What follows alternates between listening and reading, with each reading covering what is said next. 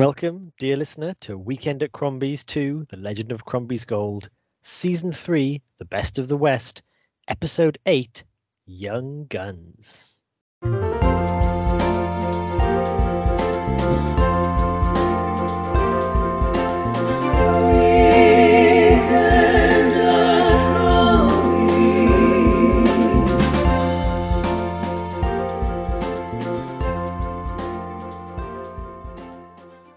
Welcome, dear listener. My name is Hugh. Did you see the size of that chicken? And my name is Dr. James Evans, Esquire. I like these odds. Oh, excellent. uh, the chicken one was going to be my second one in case you chose I like these odds. So I'm glad you, you didn't. Ooh, well, where to begin? Our best of the West has. Uh, oh, well, I mean, we, we've landed in the 80s, haven't we? we've landed. He's landed quite hard because even though there's a lot to talk about this particular film, I'm excited by it. There's no getting around it. The 80s was a dearth for westerns. Crikey. We could have chosen this, The Three Amigos, or Pale Rider. that was basically it. A Silverado. Let's give Silverado, yeah, okay, But yeah, of, of the yeah, I'm sorry that breaks Yeah. up your nice joke of three films, but yeah, Yeah, it does. wasn't doesn't a lot. yes. No, no, we're not talking a lot. mind you, I um, like all those films. I do as well. That's you know, it's not to say that the 80s didn't produce good westerns. It just didn't produce many westerns. Yeah, two and a half years per good western, yeah. rather than say in the 50s when it was two and a half minutes per good western. Yeah, well, exactly. Well, I've got some good stats about this. We'll come to that Ooh. when we do the analysis. Excellent. But shall we jump right into the story? Oh, let's jump this into is. it. This is Young Guns. This is Young Guns. This They're Young young and they've got guns. They're young They're they young guns. guns. Six reasons why the West was wild. Yeah, and we're not we're not talking about guns that are new. No, we're talking about young people who have guns. Well, also the guns are new. They might be. Well, I mean, they're not relics, are they? They're antiques now, but they were not relics. I like the cut of your jib. It's like Alan Partridge said: if you set Lovejoy in the future, antiques would be more expensive. Oh, we digress. Yeah. so this, I mean, I mean, if, in in fairness, it's uh, of this was kind of came about because essentially because the, the Brat Pack movies were in full flow, Yeah. and I guess someone had the great idea to put a load of Brat Packers in a cowboy movie. Yeah. Um, oh, I mean, what, what what might be we what might be we what might we be thinking might- of what- when what we're talking mean about the Brat Packs? We We're talking about the Breakfast of Club, aren't we? We're talking about the Outsiders, aren't St we? Elmo's Fire. St Elmo's Fire, Yeah. yeah. I mean, it, yeah, you're, you're missing you're missing Rob Lowe from this, and of course any woman. But uh, I suppose you are missing. Yeah, you Yeah. you half expect um, I don't know, uh, Moore, Demi Moore to turn up. Yeah, Yeah. yeah, Ally Sheedy. Yeah. yeah, you, Yeah. you could turn up just waving a parasol. Molly Oh, Ringwald. Molly in Ringwald, yeah, this? Yeah. But not, notwithstanding, you've got Emilio Estevez, you've got um. Kiefer Sutherland, you've got uh, Charlie Sheen, um, bracket Casey Charlie Sheen, Simmons. yeah, Yeah. Oh, Char- go on. Charlie Sheen playing the stable role, the the, vo- the voice of reason, which you can tell this movie was made 30 years ago. He gets shorts thrift though, doesn't he? That's the thing. it's, um, Casey Siem, oh, I can never say his blooming name. He's a very good um uh kind of secondary actor in films, isn't he? I only know him from being one of Biff's henchmen in Back to the Future. Yeah. But, oh, you know, also also one of enough, Kiefer surely. Sutherland's henchmen in Stand Yeah. by Me. Yeah, yeah, He does a uh, of exactly. He was yeah. He is a weekend at Crombie's favourite. I see. I know more his sister Nina Semensko. What? You don't know Nina, Nina Semensko? I don't know if I know her or not. Uh, well, probably uh, I know because she was in the westerns. That's a TV actress. so maybe she's not big in films, but she was Ah. also in. She was here's, here's notable. She was uh, the female speaking part in Reservoir Dogs and got cut. Oh right. oh, it got cut. She was in a Oh. cut. She's, she's a whole scene. She's one of the handlers of um of Tim Roth's co- undercover cop.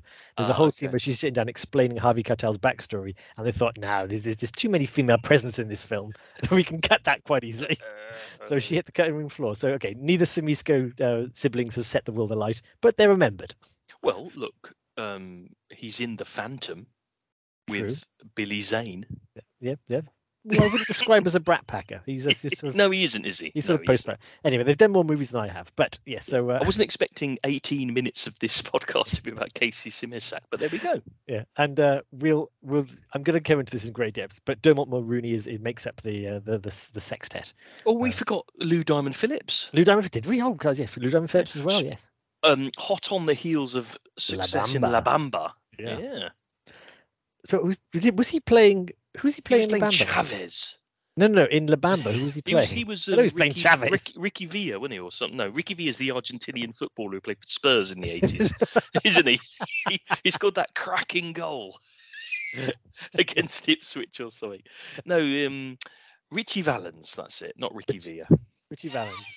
So again, am I am I right in assuming that uh, Lou Diamond Phillips is not uh, Native American? I had presumed that he was um, Hispanic. I think he's Filipino. Oh, is he? Yeah. So, I mean, cle clearly this is very 80s. In which case, representation matters to the extent that you have someone who isn't white playing another race that isn't white, but you don't actually have to cast anyone. He doesn't. Yeah, no, he doesn't. He doesn't sound particularly. Mind he's he's, he's playing mixed race too. The, these uh, Chavez Chavez is half Mexican, half Indian, as he says. Yeah, I suppose he You son yeah. of a bitch, falls qualify. it is very strange because he's always, he's always again whenever someone insults him, they always call him a Mexican, and he always mutters Mexican Indian, you son of a bitch, which does sound like he's not he's not wild about his Mexican heritage. What's wrong with that? I know. What's wrong with being Mexican? Yeah, his, his name is Chavez y Chavez. It's a great name. No, we digress. You've got your six Brat Packers, um, or, or Brat Pack adjacent in this, and like I say, that, that was the thought of the movie. But then again, you think about it, thinking if you're going to do a movie about Billy the Kid, shouldn't all be played by young actors? Because you know, all I could think of before this was, um, what was the one with um, Kris Kristofferson in it? Uh, that was in the seventies. Um, Was it, it was it was Pat Garrett and Billy the Kid? Pat wasn't it? Garrett and Billy the Kid. James yeah, Coburn right. was Pat James Garrett, Coburn and is those Pat two Garrett. Yeah, that's right. They were very good. He's were- called Billy the Kid for a Yeah. reason, isn't he? Yeah, but I mean, those two, they, they- those two, like they were just kind of like they were aching, they were lifting their aching bones around the western scenes having the Yeah. Like they, they did lack a certain dynamism of having again young, because you don't imagine you know, the the West was probably made up of quite young people with again with guns and not much self control. So that's probably why a lot of things kicked off Yeah, and that's probably why there weren't many old people. because they all got shot. they all got shot. You're right, actually. That's true, isn't it? And also, it's a bit of a young man's game, anyway, isn't it? I mean, look at how, I mean, just how tough living was in that in that time as well. I mean, you've got to you've got to have a bit of chutzpah about you, haven't you? So you've, Yeah. I don't know. I mean, I did find I did find Emilio Estevez. Um, his portrayal of Billy the Kid is apparently very true to life. Um, it's supposed to be quite accurate, but he seemed almost too young. I guess I'm just used to old cranky actors. Ah, see, in westerns. Yeah, see, this was my first Billy the Kid, and you're right, it, it's, a, it's a very different vibe, and I think it's again, if all the reasons came back, it's quite a refreshing vibe seeing all this. But we can we can come into the into the the, the look and the feel of this. But let's let's quickly run through the uh, the plot because in fact this is the first Billy the Kid uh, western we've covered, haven't we? It's- It but is, uh, yeah, it's a very famous um, story of the Wild West, the Lincoln County War, which is Mm. basically a, a feud between two um, cattle ranchers, um, and the. Uh, but actually, we'll we'll begin. We'll begin on the uh, the opening titles because the opening credits I absolutely adore. Um, Notwith- ridiculous. exactly, exactly. You uh, you six figures step out of the sepia, and, Yeah, uh, they're all kind we of smiling, aren't they? E- know- Each we one know- of them. know they're just silhouettes, and then we zoom in on on each silhouette, and it, you know, they pull down their their neckerchiefs to reveal their faces and give a little grin, and then we kind of we have the name of the actor over it, Yeah, just like yeah. you would in a TV show. So this could be like Young Guns, the TV show, yeah. because you don't do that in yeah. movies. You don't tend to have no, you actor name, but no. in this they do. And then you know, out of nowhere, the electro synth guitar kicks in, and all six whip out a hundred guns and start blazing away directly ahead of them. Not But like no in a gunfight. No, I was thinking, it occurred to me, what are they shooting at? It's probably a horde of zombies because nothing else requires you to stand still and unload such quickly and never have to duck or take care of yourself. I tell you what, there is an awful lot of electro synth Oh. and saxophone in this film. Let, let, I, I, I would agree with you, but I'll cut out the word awful. there is a lot of electro synth and saxophone in this film. It's just like I I tend to wonder why maybe westerns weren't made in the 80s because just the aesthetic, the sound aesthetic just doesn't fit with where it's being filmed. I don't Oh. I don't associate the West with electro synth and saxophone. That said, um, to, to, to the to the, the tunes of our first electro synth, we see again John Tunstall, who's played by Terence Stamp. Um, Yeah. he's he's one of the, the big ranchers. He he kind of basically captures a wayward Billy the Kid who's on the run, and he takes him back to his ranch where already we have his other we're called regulators. So there's cattlemen and enforcers. Uh, Doc Scurlock, played by Keith Sutherland, Jose Chavez Chavez by Lou Diamond Phillips, uh, Dick Brewer, unfortunate name, um, but historically accurate, with Charlie Sheen. Uh, Dirty Steve Stevens, who's Dermot Mulroney, and Charlie Bowdre, who's He's very dirty Smith. as well, isn't he? Oh my Oh god, god, he chews so much tobacco. Oh, it's grim. I couldn't I'll- look at him. Yeah, I'll, I'll come into it now. I think Dermot Mulroney had the most thankless task of this. movie. It's like they clearly wanted to differentiate them. And again, if you've got again your your hero, you've got kind of the, the tightly laced um, foreman Dick Brewer. You've got you know the guy with the beard. So you can make quick things. And someone decided let's have a cowboy who's absolutely filthy, and that's how I remember him. And and Yeah. Eh, and also everyone else in this movie, they got coiffed hair, they got quite quite fresh face. Like you're thinking each one of them thought mm. this could be my jumping off point. This could be the, where I make my name. And poor Yeah. Dermot Mulroney, he's got an enormous plug of tobacco, disfiguring. I Oh, mean, it's enormous. horrible. It's not the casual Josey Wales spit. It is No. like a golf ball shoved under his oh. lip, like Forrest there's- Gump.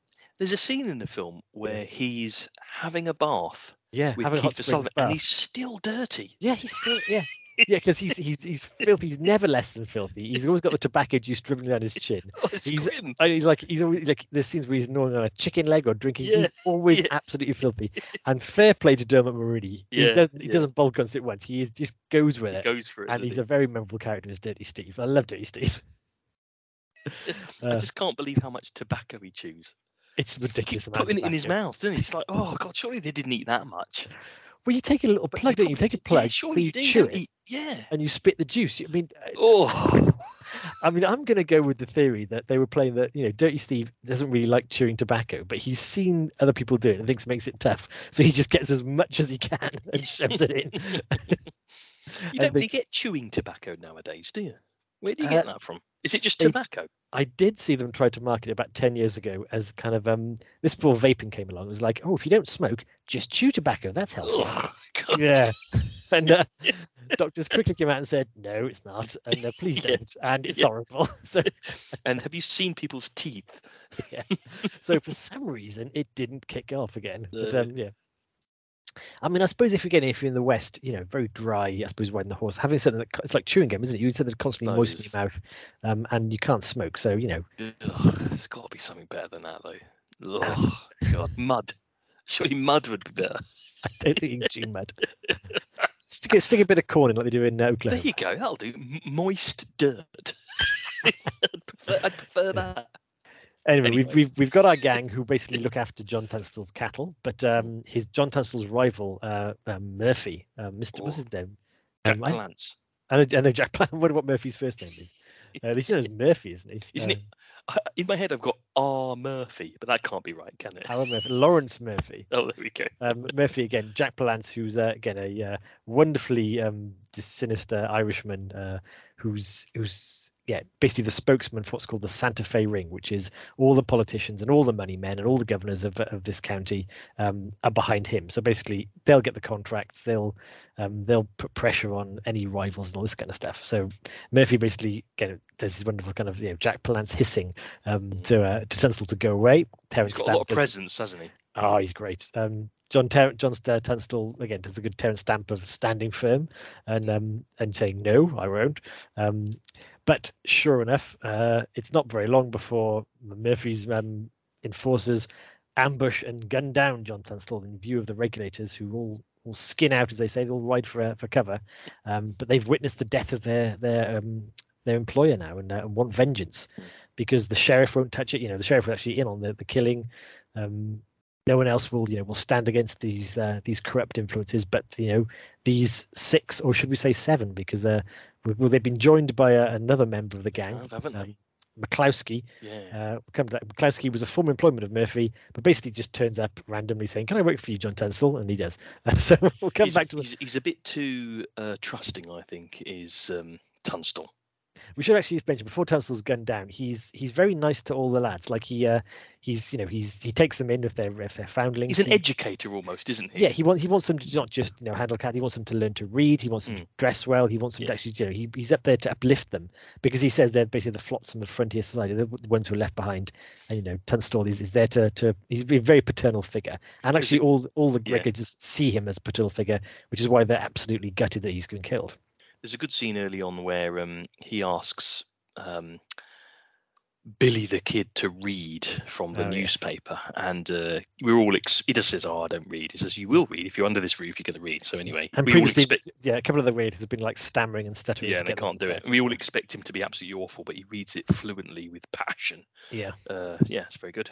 Yeah, it was also interesting that the, the chapter they were reading were all about how um, you know worthless young men Yeah. shouldn't come to the West because they're no Yeah. good here. So it was like it was a double thing there. But yeah, but anyway, so uh, on the Vengeance Trail now, or not the Vengeance Trail because they've been deputized. The thing. Um, Mm, They have. because yes, yes, yeah, they have. because actually Tunstall's partner was Alex McSween, played by um, Terry O'Quinn, later of Lost fame. Yeah. Um, and he basically yeah, pressurizes the, uh, the the um, the justice of the peace, saying you can serve warrants on the uh, suspected killers and you know give them to the young guns to enforce them.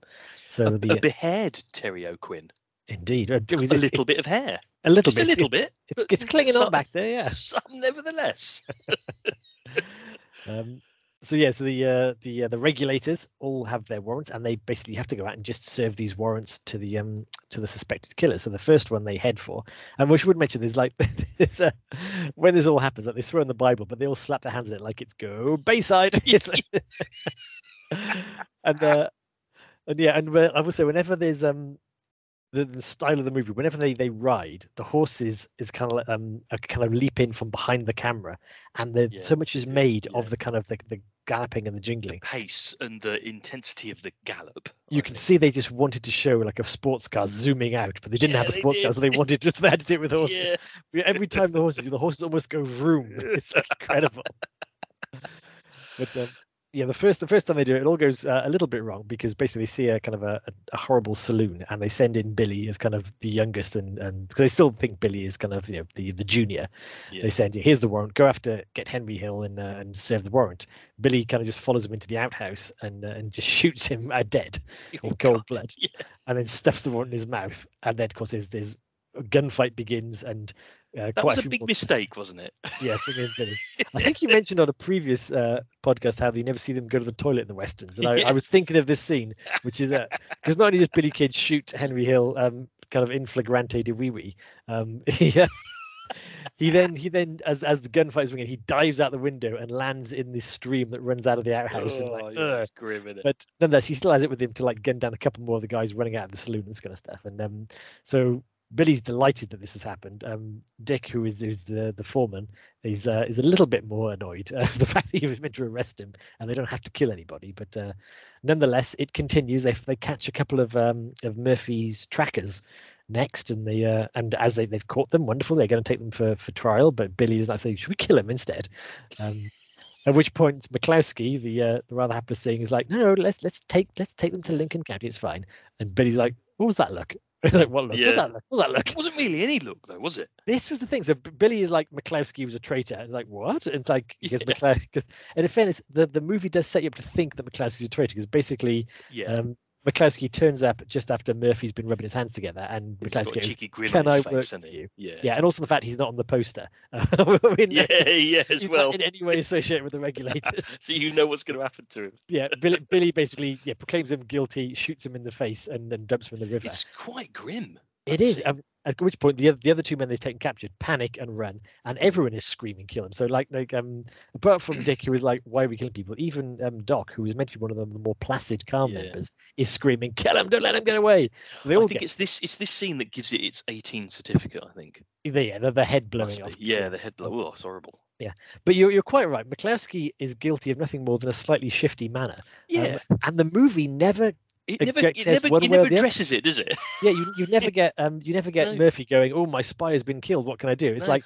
maybe McCloskey just didn't have a very convincing manner he got killed for it he just looked a bit shifty. Yeah. I mean, to be honest, they all look a bit shifty, right? Yeah. which I think is the point of the movie is that Billy is well off the rails um, and Mm. Yeah, and yeah and, and. Absolutely. I suppose the other thing is um, and we'll come to the, the veracity is that this actually happened in in um Yeah. in in the in the legend of Billy the Kid. And this movie is is trying quite hard to put in things that actually happen. And sometimes that makes the the plot a little bit illogical because real life doesn't make sense the way fiction does. Because yeah um so again the uh the gang are now really all over the place because they um they yeah they were supposed to you know serve warrants and now they've killed three or four Murphy people and they're in the papers as killers. Um So Yeah, it's escalated, hasn't it? Yes, It's, it's they- basically and- escalated. and they're a bit stuck as where to go because they can't they can't go one way because the uh, the army's coming after them. They can't go another way because the Indian reservation is deadly and this kind of stuff. Yeah. But um, as they're wondering this, Chavez has the wonderful idea to find some peyote mushrooms and send them all tripping. Um, so, so he's like, we got to go. To, we got to drink peyote. We got to go to the spirit world, and that will show us the way. And I will say, the peyote scene is one of my favorites in the movie. It's an absolute riot.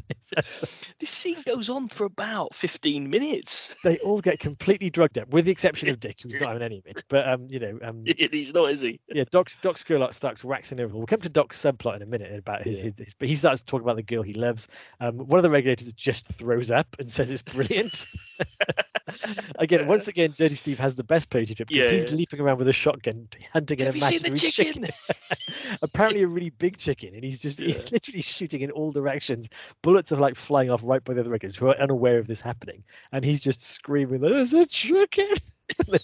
and the last thing he says is, "Hey dog, did you see the size of that chicken?" um, Chavez has the most spiritual peyote trip though, and he, he, he does, does. and of course he does, and he sees the way to go. So basically, they all wander through this supposedly deadly Indian reservation, um, uh, but they're unmolested. I mean, partly because Indians would wonder who'd be mad enough to Yeah, go through our, exactly, our reservation stoned. But they Um, don't believe they can see them, though. We're in the spirit world, asshole. They can't see us.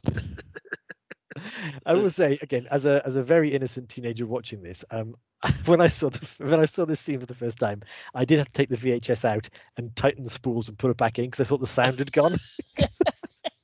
Because everybody's talking like this. I thought, oh god, the sound- the Yeah. sound's gone on this. Yeah, the bloody VHS tape has broken, hasn't it?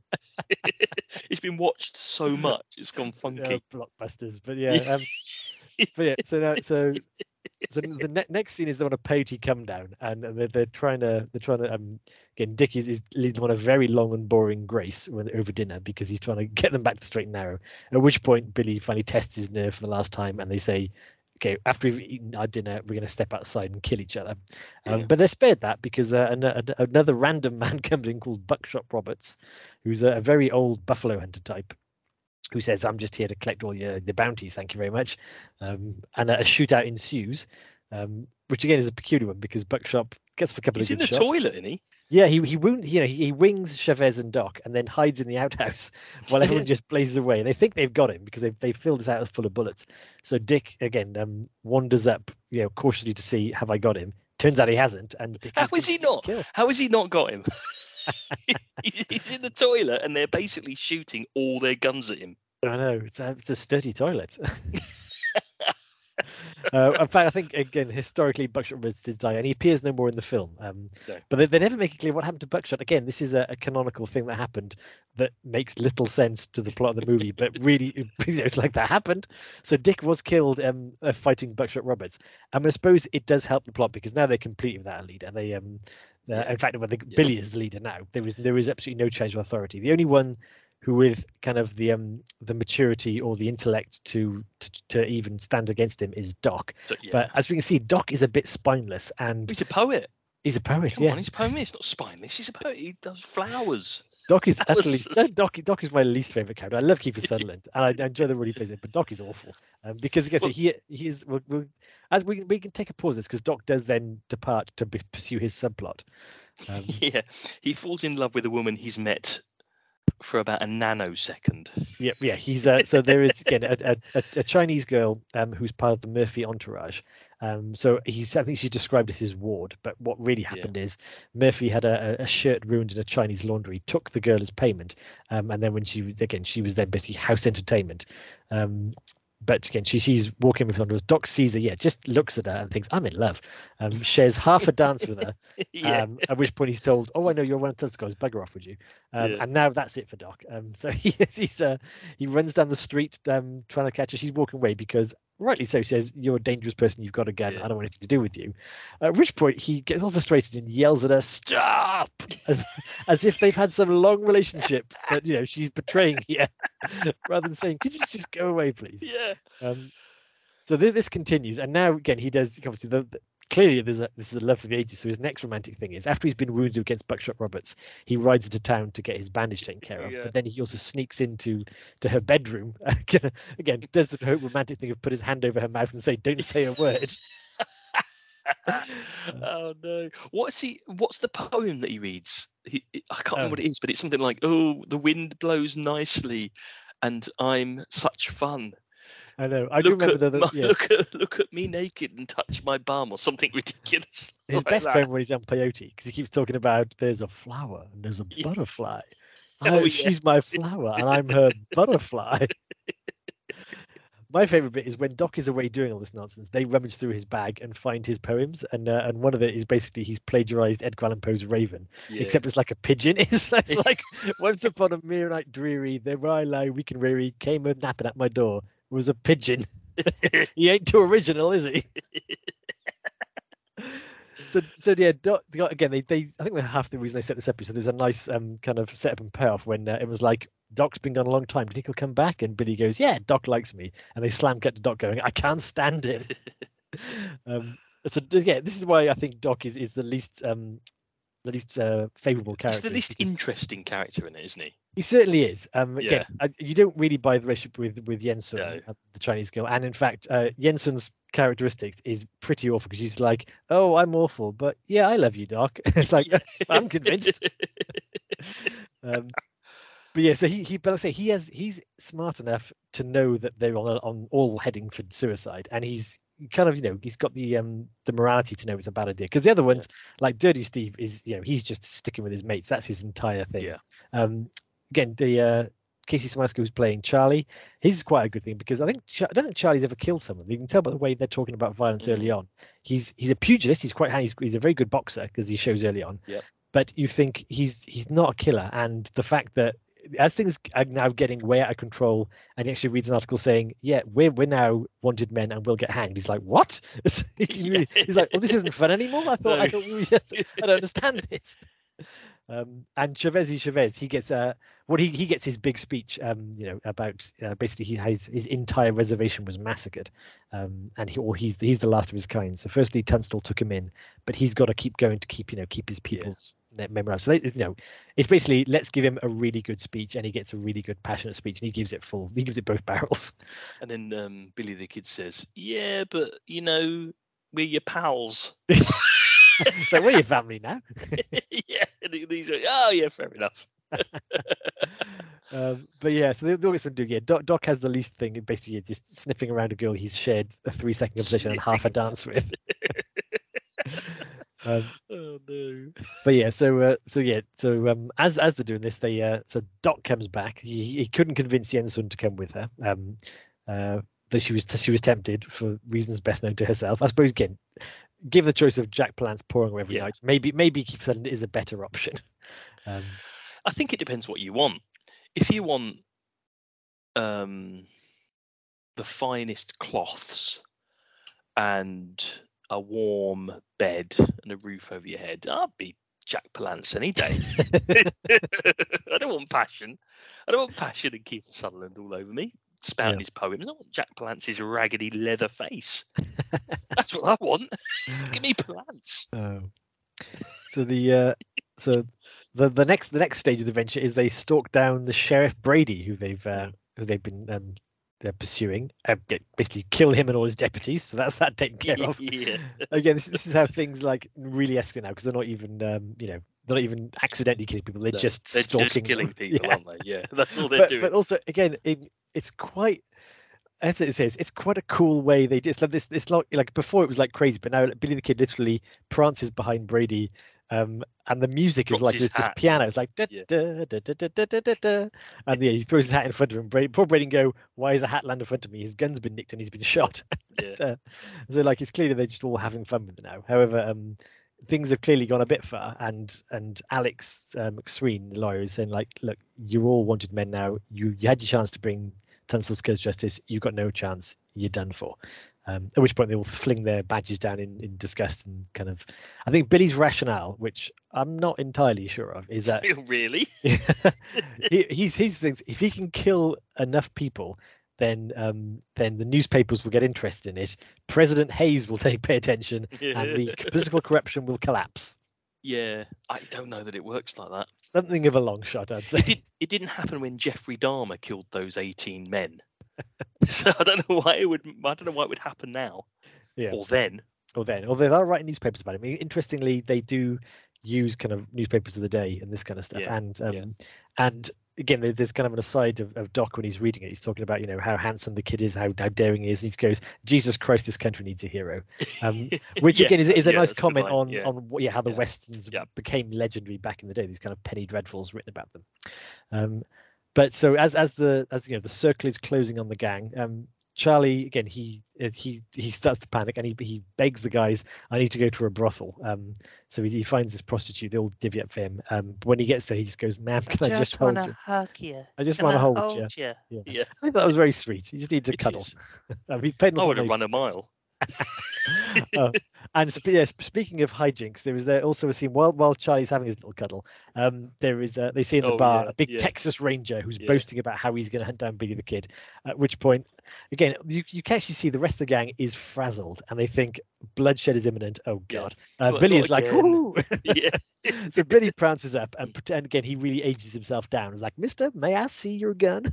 And he's like, Oh gosh, this is a gun. This is wonderful. And while he's inspecting the gun, he's unloading all the bullets. And then he gets the man to describe to him what Billy the Kid looks like.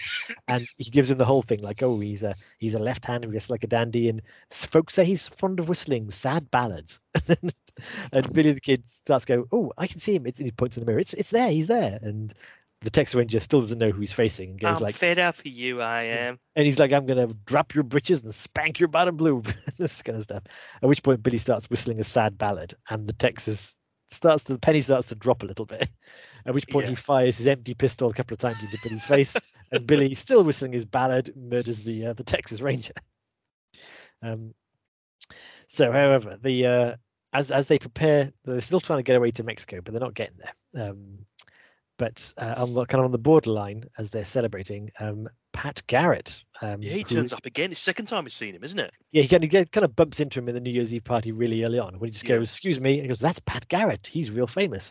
Um, and the second time he sees him, um, is you know, of course, Pat Garrett is big on the Billy the Kid legend, um, and they do make play of this actually because there's like there's a scene when Billy the Kid's you know in the dark with his back to back Garrett who kind Yeah, of reveals his it, gun. You're thinking, oh, don't I remember something about Pat Garrett shooting Billy the Kid in the dark yeah. side? But there's none of that. What there is is um the earlier relationship where the two men know each other, and Pat Garrett is played by um help me out here, Patrick Wayne.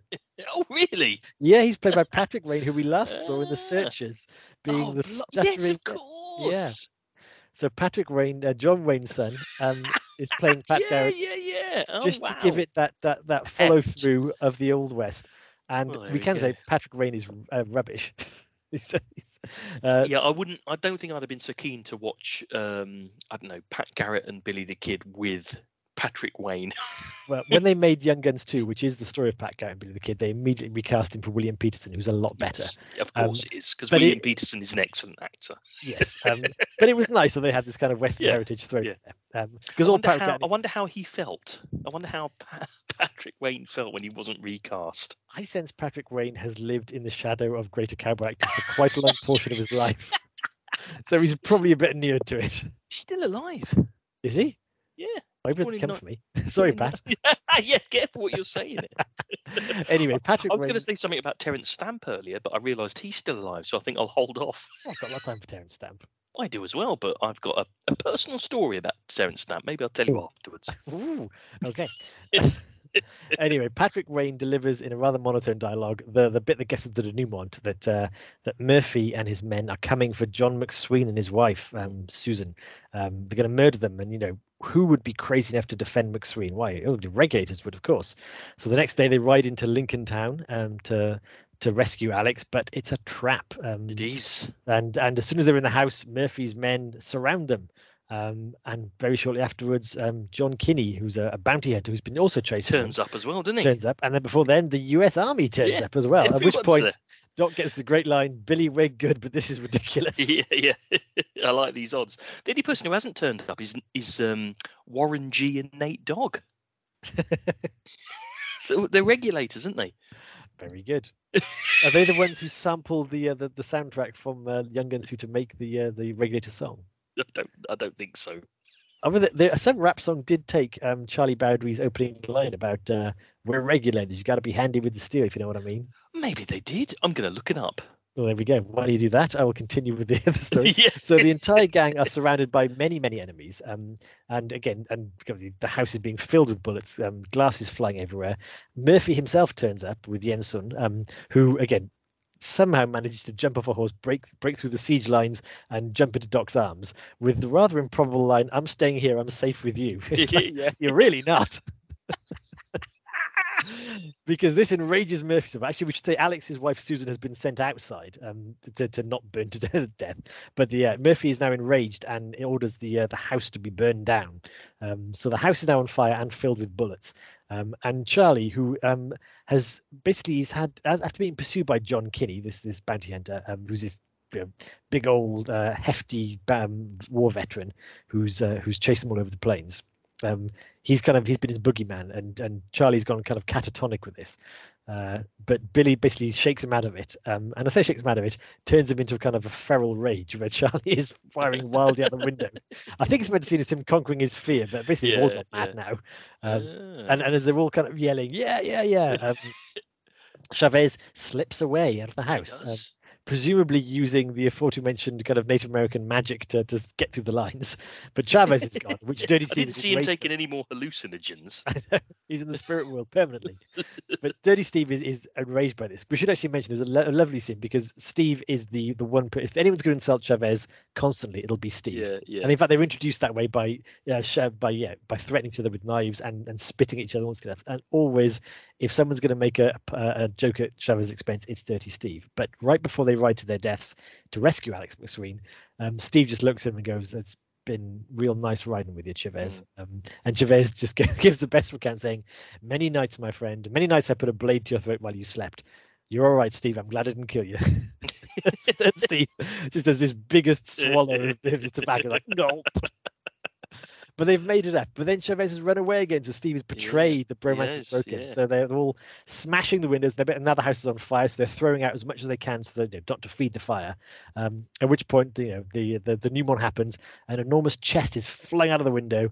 Um, and who should spring from this chest but Billy the Kid? He was hiding all along yeah. a couple of six shooters in hand. He starts gutting down the um, the uh, the lines, and then you know Steve and Charlie and Doc all run out of the uh, the the doorway, shooting themselves. Uh, shoot, not shoot themselves, shooting. At them with, they may as well shoot themselves because they're getting shot as well. Bullets are flying, and uh, Uh, How did anyone get out of this? Initially, and I say initially for the first three seconds, things go going quite well. They like they manage to kill three of the guys surrounding it. yeah. But then the guns start flying. Like uh, they, Jo- John Kinney is facing it. He manages to wing Billy. Charlie is like he shouts at Kinney. I mean, I'd have shot him first rather than shouting. But Charlie, Charlie, Charlie yells a, a, a challenge at Kinney, who shoots Charlie, uh, and then uh, Doc goes down as well. So you're thinking, oh, they're all gun for. Whereupon Chavez rides to the rescue. does. He's grabbed he the horse. He's got three horses. At which point, Steve is overjoyed with this. He gets big, yes, Chavez. Um, but the bullets still flying. So as, as this happens, Doc and Yen manage to jump onto one horse and ride away.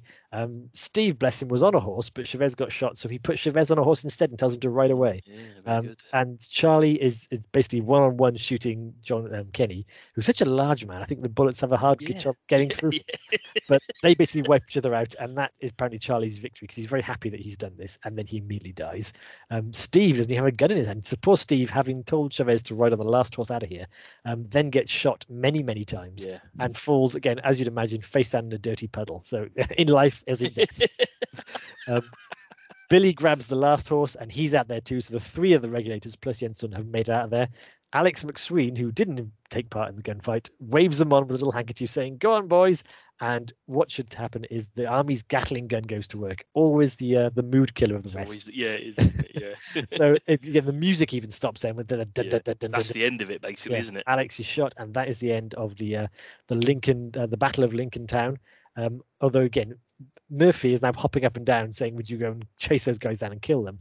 Um, then Billy just trots back on his horse, aims an him, probably good shot with a pistol, having been shot a few times himself. Um, but he takes out down Murphy with a headshot. Murphy's dead as well. Slump. It's over.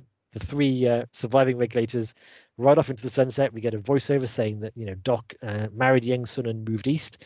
Chavez went to the west and, and survived.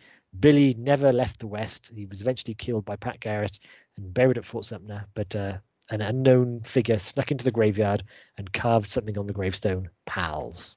Oh, there we go. We'll do that one. There we go. Down, down, down. And then the, synth kicks off to take us into the credits. And uh, just just to um, square the circle, the um, the dialogue at the beginning of Warren G and Nate Dogg's famous song "Regulate" is taken from the movie Young Guns. There we go. There we are. He's given a speech about joining a group of outlaw gunmen.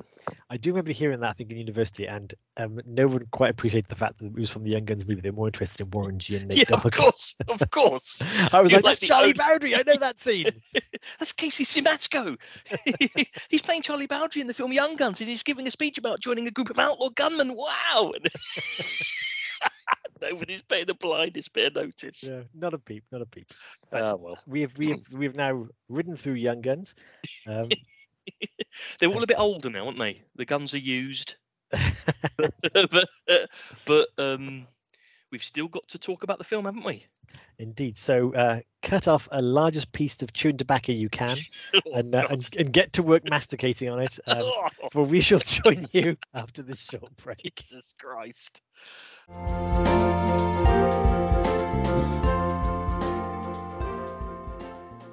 Welcome back as we saddle up once more to take a look at Young Guns. Uh, so I'll kick off by Yes. by I'm holding two simultaneous thoughts in my head, one of which I know cannot be true, and the other of which I cannot be dissuaded from. This is one of the best westerns I've ever seen, and I know that's not in any way possible, but I absolutely love this movie. oh well. T- tell me why you love it, and then I Okay. will reveal my thoughts. Yes, yes, I'm, uh, but I'm not expecting any reciprocity with this because I also the contrary thought is also in my head. But I, I, I've I've seen this movie many, many times, but really I've seen it twice. The first time was when I was about 14, like came out on ITV, and the entire class watched it, and everyone was like talking about it the next day. Um, When so you fourteen, I think it was. I'm, I'm trying to track it back when it kind of what, came what on school did you go to that allowed eighteen certificate films? To, oh, I suppose it's the eighties, isn't it? Well, it wasn't in school; it was on ITV. Oh, I see what you mean. Yes. Also, okay. it, yeah, it was cut for ITV, so I didn't actually. So here's the thing: it's like when McCloskey is killed, you saw Emilio Estevez point your gun at his head, and then they cut out everything the until ro- he's in the- falls into in the- water. yeah. Yeah, and every, yeah, when everyone, yeah, there's uh, yeah, you Yeah, saw Robocop for 14, and you had the guy person. Yes. He literally said, "Die, you blackguard," Yeah. because the dubbing over person couldn't think of any better way to say that. so yeah, so um, also this is not an 18. No, Not it, no, it not isn't. No, it's not. 12 It's- You're right. Yeah, yeah, it is. But so um so yeah so i first saw this as a kid and thought this was absolutely the the, the bee's knees. This was so cool. This and Young Guns too, which I can come into afterwards. You know, it's it's it's boom boom boom. It's all the guns. Yeah, they uh, Billy the Kid laughing maniacally. You know, the fantastic shootout scenes, the exciting, the synth, the uh, the uh, just ev- ev- everything about it. Again, it was like wearing it was like again like wearing the clothes of a western, but in a Brat Pack um, style. And yeah. I I adored that. And so that that was like the so that was the memory I took with me. And then you know saw it twenty years later, and just thought. Oh my God, Billy the Kid is a complete psycho, and he's just leading these poor kids to their Yeah. death, and, and things are going completely out of control. And they, they're, they did this because they are, you know, they're 21 year old men who think they're invincible, and like they are, they cannot comprehend their What's actions have on, consequences, Yeah. or yeah. what they're doing is making things worse or anything like that. And I love that too. I think like the fact that you know it's this is one way of looking at the Wild West in the fact that it's not just about you know the sheriff having honor or the um or you know or the person you know doing what's right. Yeah, these these are the anti-system. These are literally the criminals. You know, the sheriff is is the, is the the system you're kicking against. Um, and so the fact that it was it was portrayed in that way of just you know utter renegades um, who you can still relate to and you can still you can still you Mm. know believe with, but you you in no way do you think they're the heroes or really they deserve to win. They're just going through a maelstrom of too much guns, not enough control, and a world gone mad. And I think it's it's it's and also again I will say there are some great performances. Emilio Estevez may have not had a better performance. I know his other resume is basically the Mighty Ducks movies, but so it's not a lot of competition. But I think he's a pretty good actor, and I think his Billy the Kid is really good. It's he's very charismatic. He's got that glint in his eye thoroughly, and I think it would have been very easy to have Billy the Kid be exceptionally annoying. And I think he's he can you know you're not really on his side for a lot of the time when he's randomly murdering, but he's always fun to watch. Um, good. So yeah, I think so. Again, that's that's my opening statement. Is I think this, and also again in our in our in our line of you know watching the westerns, this is a real heel turn. This is more mm, of a is, yeah. of a retro than than you know the uh, say we went to like Magnificent Seven or you know well even Josey Wales. Though they at least had you know you could see a consistent evolution here, and this is like what it's they uh, what what are all you know these young actors writing about the synth track, the uh, the fact I'm gonna keep it's like it, this music is like no other Western music we've heard before. The fact that they're running on horses like they're revving cars. Um, yeah. the, the fact that um, and, to a and, saxophone solo. Yeah, and yet, and yet, and this is the really strange bit. Um, they really tried to make this historically accurate. In, mm, so yeah. even even though it was like this is crazy, in in the things that happen, I mentioned the things that happen sometimes get in the way of the plot because they they don't make a lot of sense there are some things you can pick at it, but it actually is one of the more ac- historically accurate um, films about Billy the Kid there's been. It actually hits a lot of the beats and tries its best to kind of say this is how the, the Western legend could have gone. And they didn't need to do that. This was, you know, a Brat Pack movie of, people running around with cowboys things. They could have not even bothered with that. But in you know, it's more accurate than um, a lot of the films out there. So yeah, it's it's got a lot going for it. Why do you do tell me what you thought of it? then we'll step outside and see who has the right to, to run this podcast. Um, so I found I.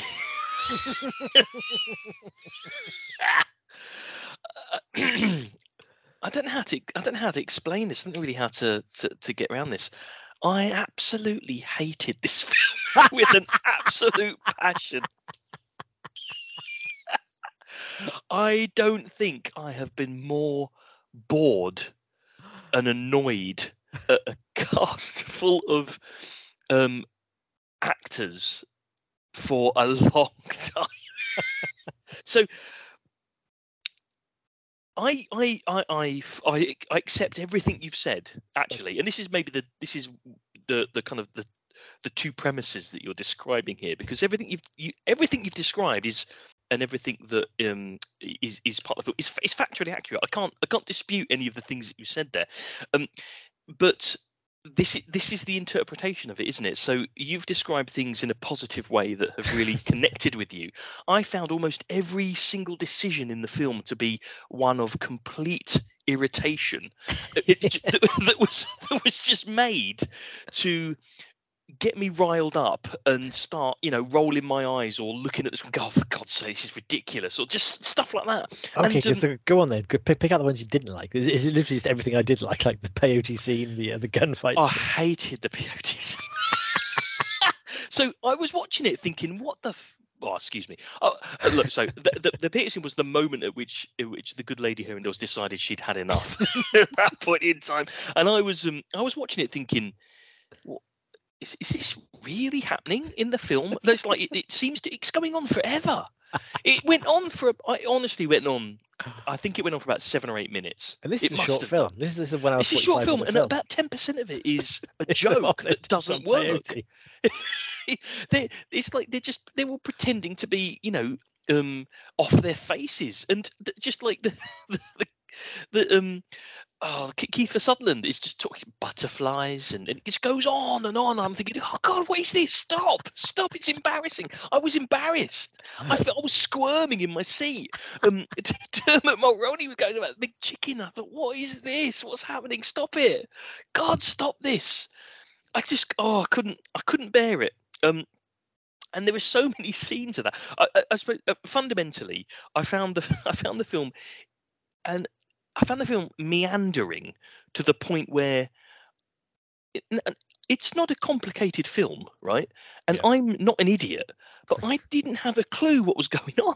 no, no, that I mean that this is the thing about, um, yeah, I'll, I had I'll no idea what was happening in the film at any point because it was almost like yeah, it was like they they got the um the timeline of who the regulator gang fought and when. Like I say, the um when McCloskey is killed, those two henchmen are killed. We had we'd never seen those Yeah. henchmen before. We'd no, No, idea. But, exactly, but they, they didn't know what was but that's on. that's that was a historical record of when they died. So this is bad. This doesn't is matter. bad. It doesn't matter if it's this is probably- historically accurate. This is pretty bad story writing of not establishing who is what Yeah. and when.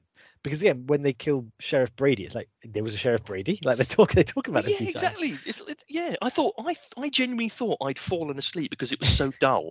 Woken up and I'd missed this backstory about a sheriff, and I was Yeah. like, I haven't. It just Yeah. hasn't happened. It's not in the film. And the It's just- buckshot, the, the buckshot Roberts character when he kills Dick, it's like, is he meant to recur? Are they meant to get vengeance on him? But they just think- yeah, they just ride away.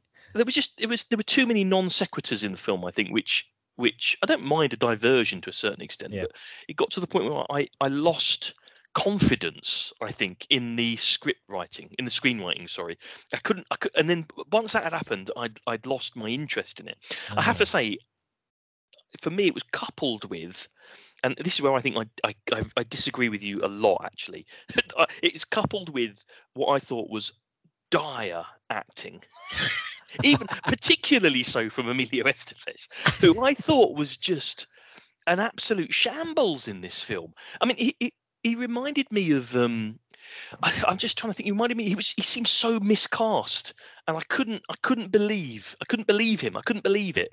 And look, you know, main. Um, whether you're a hero or a villain in the film, right? The, the- main protagonist doesn't have to be perfect. They can be problematic, They've right? be They can be evil. They, you know, Yeah. it's all of those things. Yeah. Yeah. but they've got they've got to be believable and interesting. Yeah. And I, for me, he, he was just he's just a sociopath, They're really irritating. And you said, I think you said, um, you know, he, he he plays it well because he could have come across really irritating, and that would have ruined the film. You know what? I he came across really irritating to me. I didn't. Every moment he was on screen, I thought, get off the screen. Oh my but goodness. the problem with that is, if I'm in my head, I'm thinking, who do I want? Who do I want on screen instead? Yeah. None of them. They were all as as dull as the rest of them. Kiefer Sutherland, particularly, was just such a oh god, I couldn't I couldn't bear it. I couldn't bear it, Hugh. I just um and I know that I mean, you know, this film is incredibly successful yeah, right? it did well. and has and you know, you are testament to the fact that it has fans yeah. you know who will who who will who will go into battle for this film as well i just i didn't see it myself i couldn't connect with it and Was it's this the you know, first time you saw this film? You didn't see it when you were younger. I did see it when i was younger I, Okay. I can't really remember anything about the film so it, Ah, okay. it obviously passed you by. hasn't it hasn't connected with me it hasn't resonated with me Yeah. um i recall f- finding the film trying Yeah. when i was younger but i have to say this this viewing was far worse Oh, I think wow. wi- with with the vantage point of of of adulthood, I've looked back on on what I saw and thought there's almost no redemption it wasn't you. It was them. yeah, yeah, yeah. Maybe maybe I was too soft on it. I don't know. None of the characters. I, I, I couldn't. I couldn't tell you. I couldn't tell you what any of the characters' real defining things were either. And Are again, crazy. One of them had knives. yeah, but I suppose One of them chewed tobacco. One of them had a beard. one of them was Mexican Indian. I suppose that wh- what's interesting about that is that you have seen discernible, interesting character traits in all of them. Yeah. And I think that I had, by the point at which I might have generated that connection, I'd switched given up on off. it, Yeah. I'd switched off, and so therefore I, I, I couldn't reconnect with the film. Uh, there's there's too much weird slow motion in it. Just just tons of slow motion in the film. There's this weird 80s. Oh, I tell you what, you, Music, when, when, when, one thing get- happens, yeah, when, when they make their their final shootout, it does happen in it happens in slow motion, fast motion. They they they they, they switch around to make it seem more dramatic, yeah. or maybe they just don't have enough footage. But um, so they they're slowing down, and you know they they do things like run, and I thought, is this a callback to the peyote scene? Oh, I don't know. I don't know what I it think is. it was yeah. meant to be. But when I I- watched I- it, I thought, oh god, is a VHS gone again? Yeah, well, and this is something. that- I know that you said the opening that that opening bit where they all look, they look to Yeah. the camera and like tilt their hat and all this Oh, kind I of love stuff. that. I know you do, but the thing is, I, I thought to myself, God, this has got to get better than this. Because I thought to myself, I thought this is. This is M, this is a, an MTV Western, isn't it? It's an MTV Western. Yeah, There's nothing necessarily wrong with that. Um, I went to see um, Teenage Mutant Ninja Turtles at the weekend, which was a Nickelodeon film, right? Yeah. And it was very entertaining. That's fine. It, it can be, but it. I don't know. This felt very televisual. It felt very low key. I didn't think it was very cinematic. The direction was bland. It was just Mm. so boring.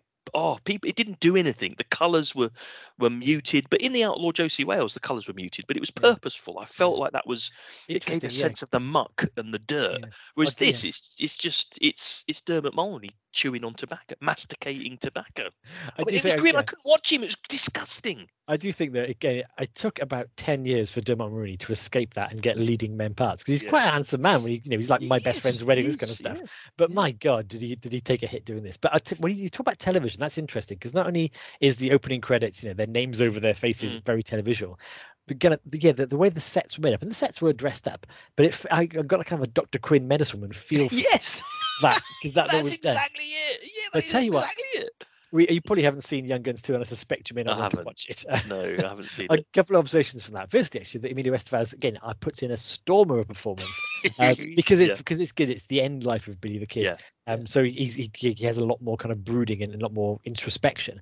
But also, um, he plays the older version because the, the the the framing device is a man stood up in the 1950s claiming to be Billy the Kid. Um, Mm, okay. and they didn't want to hire Emilio Estevez; they wanted to hire an old man. So he got himself made up, pretended to be an old man, and won the part by um, he hung around an old folks home, I think, and fooled them.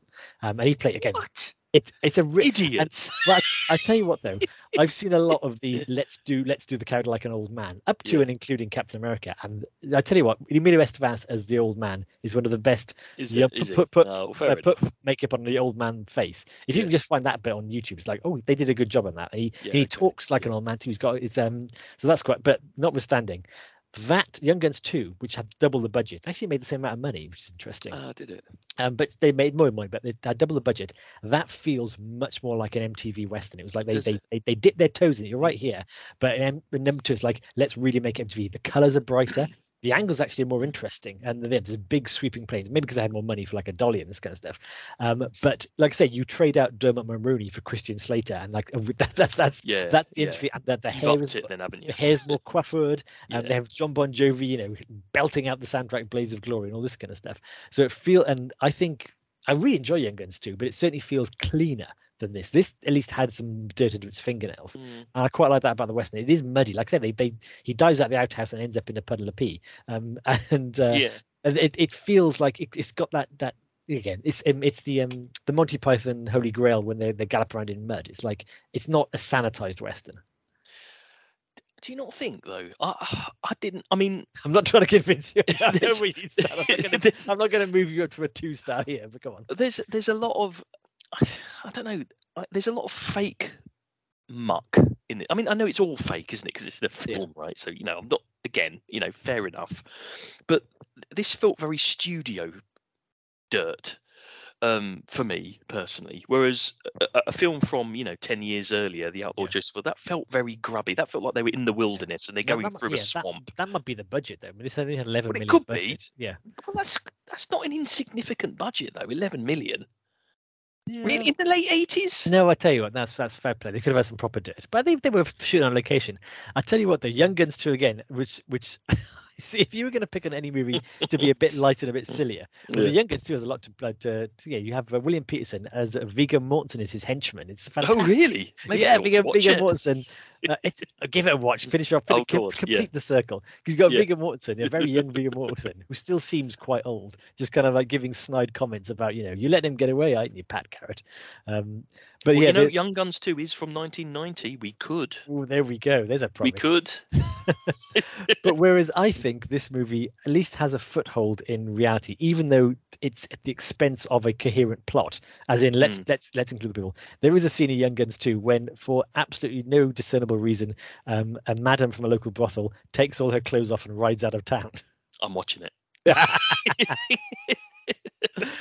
um, but but if, I tell you what, it's almost worth watching because um, I tell you, it's not, it's completely worth watching. But there is also at the end of Young Guns 2, they show the same scenes that happen. It's almost like a kind of um vignettes of uh, you know Mm. this, this is what happened to this character, this one character, and they showed the the um the same scene shot, you know, like just, just um, defining yeah. moments of them. but they show it from a much more interesting camera angle. It's like the one you saw in the film was like the basic, and the one they did at the end was like, "This is what we could do if we could really let loose." Like, really? Why wouldn't you let it loose all the time? Yeah, yeah. Because there's, there's a scene where like Billy is, is shooting some um some candlesticks off a off some candles off a candlestick, like a, a a nine candelabra, and he's like powering off to what a good shot he is. And it's basically that. It's you see the candles exploding and him firing.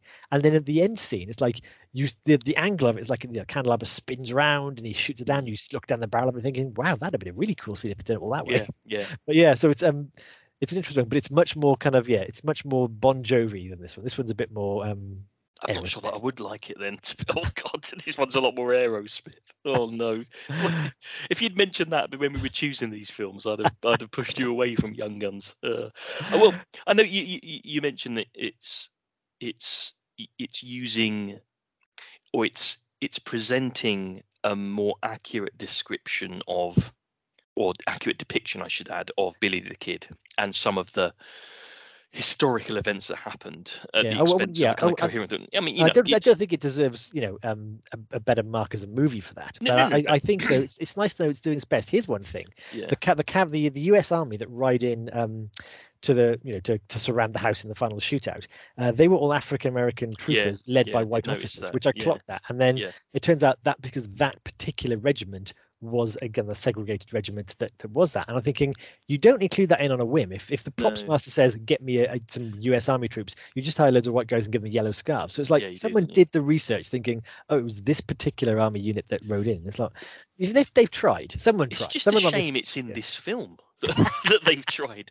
you know, I would say, well, make make make this. I don't know, make this film less less MTV and more more kind of historic. It's not that it's not historically accurate. I mean, I don't. Who knows? I don't know. But you, you I trust. I trust you when you say it's historically ac- accurate. But make it less MTV like and more. I don't know. I want more kind of Robert Altman, maybe. But maybe that's just me. I don't know. You don't you don't Uh, get 56 million off an 11 million box office. Ah, I suppose yeah. that's right. The other thing that I, I find slightly grating about the film is that it takes itself way too seriously. It's so earnest in a lot of its characterization, particularly, particularly um, Casey Siemaszko. I, oh, I just, uh, oh, I, I've, I just, I wanted his character to die. It's so you, you wanted. How can you possibly? yeah, exactly. Just I didn't the whole film. Um, so it's too, it's too, too earnest. I didn't see the point of what was the point of any of them apart from Billy the Kid. What was the point of Doc Scurlock? What, what was the point of him? What was the point? What did he do? He just went off for to. he to provided a woo romantic subplot, yeah. Oh come on! You don't need a romantic a subplot in deep, this. a deeply sake. troubling romantic subplot.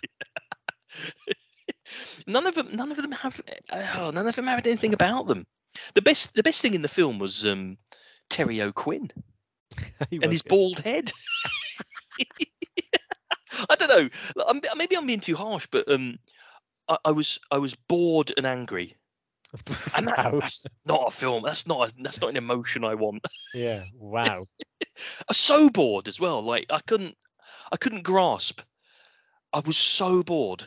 I, I very yeah. rarely, I very rarely, Yeah. um, walk away from a film. And I tell you what, if it wasn't for Weekend at Crombie's, I would have turned this off. Wow. I'm I'm so thrilled to have provided another excellent viewing experience for you, given I insisted we watch this in the 80s. yeah, but I mean, Playing to grist the mill. I will say, yeah, if it's any consolation, you're not alone. My viewing companion um, turned to me afterwards saying, "Yeah, I don't really get it."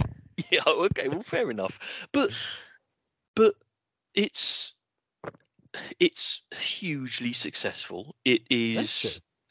I mean, it, it's it's a classic in its in its in its own way, I guess. Really, in the sense that it's one of very few films in the Western genre from the '80s that has lasted as long as it has, and Yeah. it, I think it's transcended the genre as well um, to a large extent. Young Guns is a very, very well-known film. It's a very successful film. It's a very popular film, but it's known outside of its genre as well. Yeah, that's true. And and so it it's tapped into. It obviously hit the zeitgeist, didn't it? It obviously hit the zeitgeist. Something. I mean, what from what you've described, there's nothing that you have described that I can counter in terms of the factual elements of the film. You've come to it with uh, uh, you've come out of it with a positive experience i've come out of it with a negative experience but they still stand don't they? Yeah, those factors still stand. I think maybe i wasn't open to it enough um, and because you've seen it before and have a relationship with it you were open to it and so therefore took its t- took all of its glory as it were um, for what it was trying to do whereas i shut down to it Yeah, and I, that's a good point. Again, had I had I not been thrilled by the superficial again violence and thrills of it Mm. as, a, as a teenager, I probably wouldn't give it the time of day long enough to say, is there something worth digging into older on? Because again, I, I I I think I'm kind of completely different angles. It I know, but they I, I thought you know I can I can you can see the holes in it, but I'm you know I'm willing to patch them over. And if you come to it Yeah, cold, you might yeah. just think, well, Yeah, may, maybe, maybe. And look, I, I have, I have films that I think are absolutely incredible, but are ostensibly terrible films. Now, uh, this isn't. I mean, and, and this is different to that. So you know, I can, I can watch, I can watch cheapo horror films from the 60s and 70s and think that was brilliant. Whereas I know they're not great films. Young Guns isn't that because it is. From from what I hear, it, it, it is a it is a film which has depth, balance, you know, all of this kind of stuff to it. Yeah. I just I just can't see it. Yeah. I can't see well, it. there we go. That's that's why we have two opinions on Weekend at Crombie's. Indeed, indeed. Um, I, but- I mean, it's probably the first time for a while that we've been so Yeah. diver- divergent in our in our thoughts. But generally, you you want to a uh, you want to a likelihood. If I pick something that meant a lot to me in my youth, that I'm, that I'm dragging out and Yeah. waving in front of you, saying this was great, wasn't it? It's like no, your younger self was an idiot. No, I'm not saying that. Maybe, uh, yeah, I- I- no, of course I'm not saying that. But you know, that's just what can I say? In maybe you've lost the soul of a 2023, child. Oh, maybe, maybe I have. But you know, look, why don't we come t before we fall out and never Yeah. have another weekend at Crombie's again? Why don't we come to the 1980s and and Yeah, the 'cause I'm, yeah, I'm interested in again because yeah, we'll we'll come to the 90s when it's almost like a reset. This is a, this is very much an aberration in in the the, the through it line is. of westerns. is. Yeah. So yeah, it's come, come, I mean, in the 80s itself, I mean, nothing. Yeah, um, I mean, there really isn't anything. And I was reading um, an article by Roger Ebert about westerns in the 80s, and he said basically, westerns aren't made anymore. And this was him writing in the 80s. They aren't made anymore. So if you, if if like me, he was saying you like westerns, you've got to look back as opposed to look forward. yeah, It's an interesting point because there is such a dearth of films uh, of westerns made in the 80s. And again, I'm not saying that there aren't good films made in the 80s, good good westerns made in the 80s, but some of them just aren't popular, aren't well known. Yeah. And the big ones are few and far between. yeah. See, I think again, the mo- the most western of westerns is like Silverado. Um, Yeah, and that was almost like an attempt to do a classical western, classical western, yeah. even though it, it, it had a bit of a, a bit of a tongue in cheek to it. But it was it was kind of it was trying to do it as a classical western, and it's a good movie. Um, and it, it It- did it o- is a it good did movie, okay, yeah. but it's been forgotten. No one no yeah, one thinks no, no one bothers with it now, do they? Um, Uh, So I wonder whether at the very start of the decade, 1980, you had Yeah. one of the biggest flops of all time, Oh. and it's Heaven's Gate.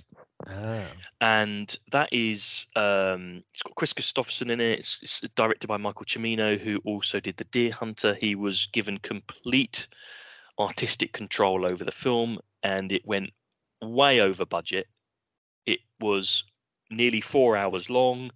Um, it bombed at the box office. It didn't do anything in terms of its um, you know awards and stuff like that. It has had a um, uh, it's been looked at again and it's considered now possibly a, a, a bit of a classic.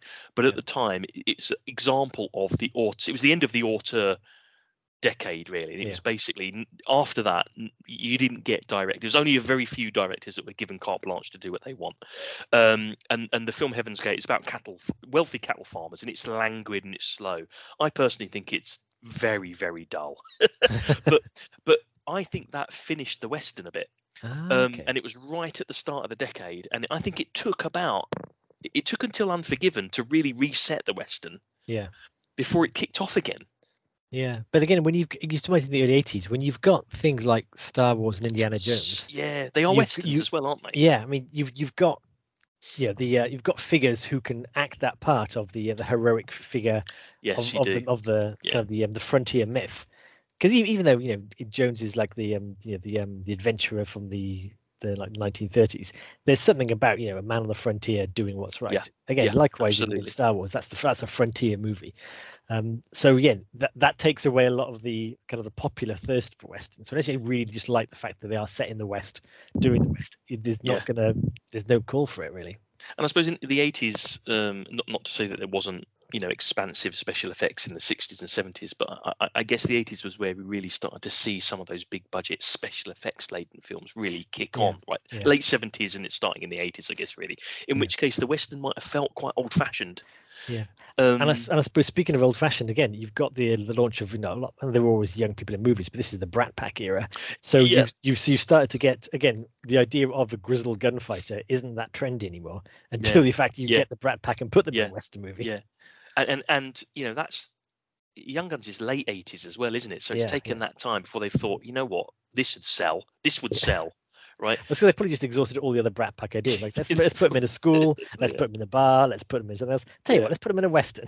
Yeah, I mean, you know, it, it- about the dearth of the western in the eighties. Even Clint Eastwood, who is, you know, who rides the western well, he only made one western in the eighties. That's it. You know, he made Pale Rider. That was it. He didn't make any more. Yeah. Whereas, you know, he's he makes loads, doesn't he? So, um, I got I looked into some of the figures around the um the, the, oh yes, west, stats. westerns stats. westerns in the. I should have guessed it when you said you brought stats that you were going to hide behind them rather than actually. when you hate Oh yeah, oh yeah, definitely going to hide behind them. But um, the um, the heyday of the western really um was the 1940s in terms of its kind of volume of, of westerns made. So there was there was 1,146 westerns made, produced, and released in the 1940s, Okay. and that was about seven percent of the total number of films released in the 1940s. Wow. So even then, I mean, that's it's seven percent is high. It's the highest, but Yeah. it's still we, we're still not talking 30, 40, 50 percent, right? So you know, it's it's I think I think the western has always been a genre. It's always been a genre film, but nevertheless, that was that was the 1940s. In the 1980s, you had 204 westerns made. Oof. 204 that's down from a high of 1146 in the 40s and it constituted 0.4% of all films released in the 1980s so you can see the drop 7% so for every one western that was made in the 1980s 18 were made in the 1940s that's the change. And of all westerns so about there's about 8 8400 westerns that have ever been made okay? Okay. this is according to letterboxd right? So this is the genre list on letterboxd yeah? Um only 2% of them were made in the 1980s Good grief. so, so literally the western just fell off a cliff didn't it? Wow. it's madness. Absolute madness. What happened to the western in the 80s But that that you know that confirms what we you know we already believe to be true is that you know it was it was on a decline and it just went. it just yeah it just bombed. Now what i do find interesting in all of that is that when you look at the 1990s which we will be coming to next only 244 westerns were made in the 1990s Really? yeah That's more interesting. It, yeah, I know. Yeah, only 244. And that also constitutes 0.4% of all the films made. Obviously, there were more films released in the 1990s Yeah. than there were in the 1980s. But yeah, They were much more memorable in the nineties. much more memorable. You've got Unforgiven, you've got Dead Man, which is a Jim Jarmusch film. You've got Dances with Wolves, Tombstone, The Quick and the Dead, Legends of the Falls, Wild Wild West, yeah. your City Slickers, Maverick, Far and Away. These are very um, good Wyatt films. Earp. They're very, very good films, aren't they? Yeah, there's loads. Young Guns too. Quigley Down Under. Come on. yeah. Um, City Slickers 2. Oh, Aussie. It's a good film. You know, there's loads. Well, there isn't loads, but there's more.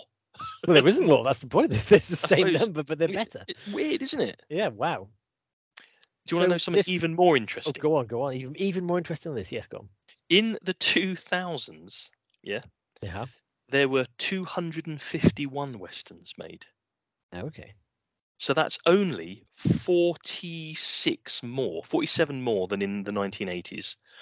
And there was 112,000 films released that constitutes 0.2% of all films released.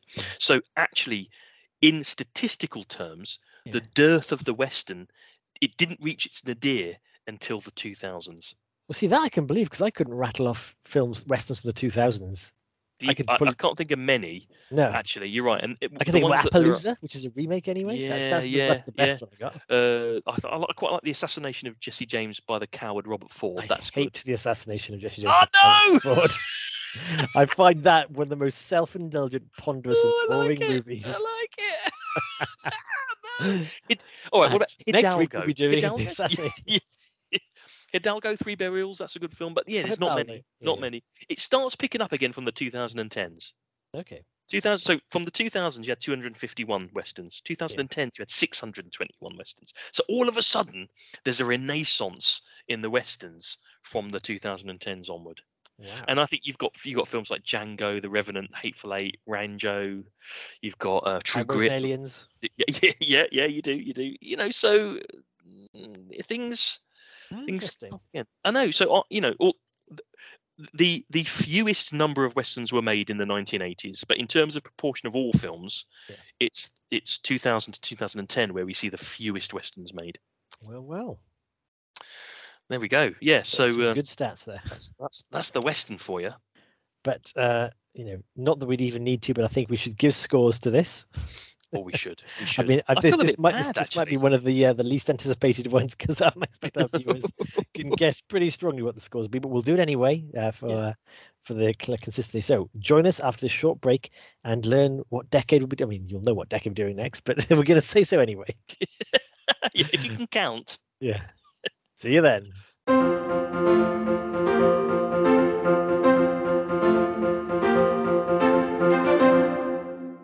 Welcome back, dear listener, as we gallop into the final furlong when it's time to give scores to the movie. I think tradition dictates that I go first. Um, Mm. and I'm going to be fair. Uh, I think it's it's not a five floating Crombie head film. I'm going to Oh, give it It is you. Come on. the uh, the two wolves within me are fighting, and I'm Yeah. going to come out at a four. It's four because I like it. I'm I can't be alone in this. I I still get a feel from watching it. I'd happily watch it again tonight if I could. Um, but if it's- that isn't I- a five star film, what is? you would happily no, watch because it. it, because it is also I can see in many ways complete rubbish. It's a, it's narratively inconsistent. Some of the subplots are awful. Some of the characters are pretty thin gruel, and uh, and it could just boil down to you know a couple of young actors riding around really fast and blazing away. It's not a five star movie. But you love that, Um, didn't you? but I love it. I love it. Even now, when I can see it at a slightly more kind of intellectual level, that this is you know violence perpetuating destruction upon Mm. themselves, um, and you know they're all just doomed. I still love it. Uh, so it's a four for me. Very good, very good. Um, I normally reserve one star films to those which have some kind of moral reprehension about them. Um, and I was trying to search in Young Guns to find that moral reprehension so I could give it a one. And I've decided it's because it presents Billy the Kid as someone that you should, in some respects, root for. That's I mean that's tenuous because I don't know that it really does that, but that I have to I have to give it one star because I hated it so much, and it isn't particularly morally reprehensible, but nevertheless it is still a one star. Uh, I if if you could quite happily watch this again tonight, I could happily never see this again. I tell you what, we'll compromise. Uh, next time we meet, I will give you a verbatim rendition of the movie um, because I know it so well, and that way you wouldn't have to experience it. You'll just have me doing the movie. I I think that would be more enjoyable. I think I- I think I think I, I I got worried a little bit when the recording started and you were so enthusiastic about the synopsis. I thought I'm gonna have to just stifle my general tendency toward um it was it was just it was apathy to the film. How am I I'm just I'll try and sound excited. How is you're like you're rattling through all the scenes like oh there was this brilliant scene where so and so does this and I'm thinking there was was that the scene where they were all high in the desert? God, I hated that scene. I hated that scene so much. That was like the worst scene in the film. God, that's like the worst scene in any film. One disembodied Crombie head. One, uh, I'm going to say fair enough. oh, But we can put the past behind us We now, for can, we are we galloping into the 90s. And as you've heard, we've already rattled off. There are so many good westerns we could choose in the 90s. Oh. But James, would you like to share which film we will be doing next month? Yes, indeed. In the uh, next edition of Weekend at Crombie's 2, The Legend of Crombie's Gold, we will be watching and reviewing Tombstone. Tombstone, very much the daddy of the, uh, Oh, the it films is. of the 90s. Can't wait. And there were there was some tough competition. Well, we there we are there are some tough tough yeah, there's some good films that we could have chosen, but we can only choose one Indeed. unless it's the 1960s, in which case we could Yeah. choose four. Yeah. I'm slightly disappointed that Young Guns 2 got edged out of it, but uh, nonetheless, Tombstone it is. Look, I tell you what, uh, in a in a um in a, a kind of uh, I'm reaching out. I'm reaching out. Yeah, a rapprochement. Yeah, I'm going to watch before the next time we speak. You, I will watch Young Guns 2 Oh, thank you. and I will feedback. Excellent. Because you know what? I don't even want you to enjoy it, and I think I might be right in that. But I'm Well, never know. fascinated to know wh- which one you hate the least. Look, I I try to come to a film in with an objective standpoint. And Excellent. you know there are there are lots of examples of sequels that are far better than the original. So you know Indeed. who knows? Exciting times. Indeed.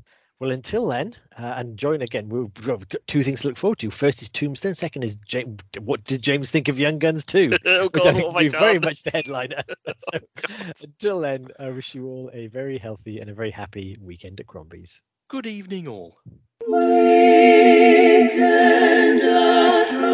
Weekend. Well, if it's any consolation, I've had a Guinness, Whoa. a proper and I feel, yeah, not again, not drunk, but I certainly know I've had a Guinness. It's weird, isn't it? Wow. But you don't drink often, do you? And I don't either. I don't. Well, that explains the defecation because Guinness will go right through you. yes, Like a dose of the salts. iron, isn't it? This- I had a steak just before it as well, know, so that I'm was- that was- lined up. That was the backup advert for the uh, instead of the sepia tinted Guinness adverts. It was going to be Guinness goes through you like a bad oyster.